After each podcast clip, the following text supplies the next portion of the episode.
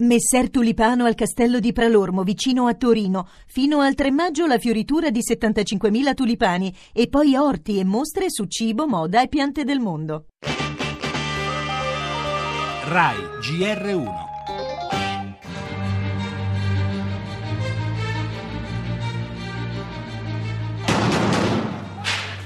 Jihadi fighters push through Yarmouk in Damascus. Si stanno abbandonando a brutalità di ogni tipo i miliziani dell'ISIS che ormai controllano la quasi totalità di Yarmouk. Islamist Boko Haram militants disguised as preachers. Boko Haram continua ad uccidere. 24 persone sono state massacrate da un gruppo di uomini armati che si sono spacciati per predicatori religiosi.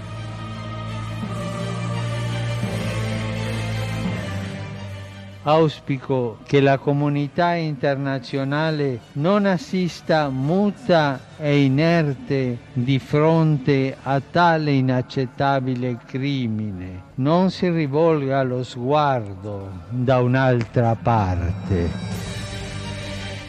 Massacri di cristiani, di musulmani, massacri senza etichette, quanto accade ancora adesso nel campo profughi palestinese di Yarmouk in Siria, assalito dall'ISIS. Gli stessi tagliagole responsabili delle fosse comuni appena scoperte a Tikrit in Iraq, mentre Boko Haram in Nigeria uccide decine di abitanti di un villaggio, ingannati dai terroristi, travestiti da predicatori. L'appello di Papa Francesco alla comunità internazionale affinché non assista muta e inerte allo scempio viene raccolto stamane dal ministro degli esteri Gentiloni. Qualcuno potrà scandalizzarsi, risponde al Corriere della Sera, ma questi gruppi vanno affrontati anche sul piano militare. Il silenzio dunque non può essere la risposta, il silenzio oltre al quale l'Europa già una volta non seppe andare, nemmeno quando si massacrava al di là dell'Adriatico, a Sarajevo, vent'anni fa.